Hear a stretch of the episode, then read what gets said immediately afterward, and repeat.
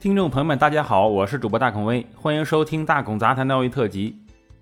截止八月六日，东京奥运会中国代表团以三十六块金牌高居榜首，美国队以三十一块金牌位居第二。在接下来的两天赛程中，美国队如果未能发挥超常啊，应该是无法超越中国队取得领先了。大孔无意预测这个名次，也不会发放奖品，啊，只是一个主观的判断。如果中国代表团拿到最终的奖牌榜第一呢，将是第一次境外参加奥运会获得金牌数第一，创造了历史。哎，美国媒体 NBC 呀、雅虎等啊，在这个报道奥运会金牌榜的时候，故意按照奖牌数量排名，让美国排在第一。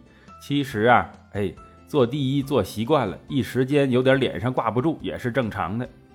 啊，有事儿没事儿呢，还说中国运动员是金牌机器，得了金牌也看不到笑容。其实啊，好胜心谁都有，美国队员当然也想得金牌呀。坚持训练，刻苦钻研，那就是金牌机器吗？呃，当然不是。中国人呢，只是更勤奋、更刻苦，这跟咱们过去底子薄有关系。中国人刚吃饱饭也没多少年呢，肯定没有人家娇气。全红婵和胜利军这样的呀，哎，家庭还贫困着呢。他们拿金牌意味着更多的东西，所以肯定会更刻苦。但是这不叫金牌机器，这叫奋力一搏。很多网友说，啊，金牌榜第一又能咋样啊？又不能当饭吃。金牌确实不能吃，但是毕竟我们把这件事儿做好了。如果做的不好，像中国足球那样，是不是又要挨骂呀？所以呀，把一件事做好有成绩啊，它就是一件好事儿。现在的运动员训练都不是原始的那种啊苦练了，都是啊跟着科学手段的。训练场上不乏有什么电脑设备呀、监测仪器呀、队医，甚至随时监控运动员的各项体征，开出适合的训练清单。所以，我们运动员起码国家队的运动员，哎。训练条件呢，不比那什么发达国家差，甚至比大多数国家还要好呢。这当然是综合实力的表现了。啊，但这并不能说明啊，美国就衰退了。大家也不用太看低美国。大家发现，美国的夺金点呢，都被其他国家瓜分了。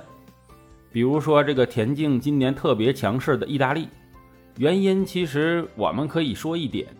世界技术啊，近几年没有多大的突破。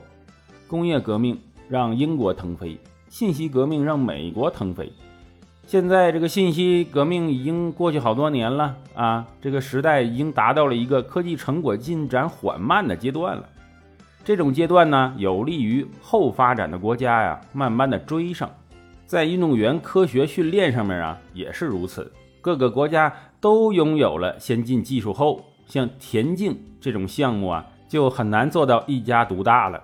比如我们国家的苏炳添啊，都能自己写论文，研究自己能再跑多快了。或许啊，再过十年、二十年，另一个科技革命会到来，到时候哪个国家异军突起还未可知。大家都对咱们自己国家有信心，那是好的。但是我们国家在科技创新方面啊，还有很大的追赶的空间。放眼望去，我们生活中的呃机器材料，高楼大厦，小到一个台灯，大到一个汽车，我们都能制造，而而且我们的质量啊都是领先的。但是第一个台灯，第一辆汽车啊，第一个高楼大厦呢，哎，都不是我们发明的。呃，生活中我们发明的东西啊，还是太少了。我们有能力和动力把生活过得更好，但是还缺少对未知的畅想，对很多不切实际的问题的空想和思考。对生活方式的探索和研究，对人类命运的规划和设计。哎，有朋友就说你这些都是好高骛远呢，都不切合实际呀。你先把日子过好吧，想那些没用的干什么？说的非常对，而且很多人都会这么说。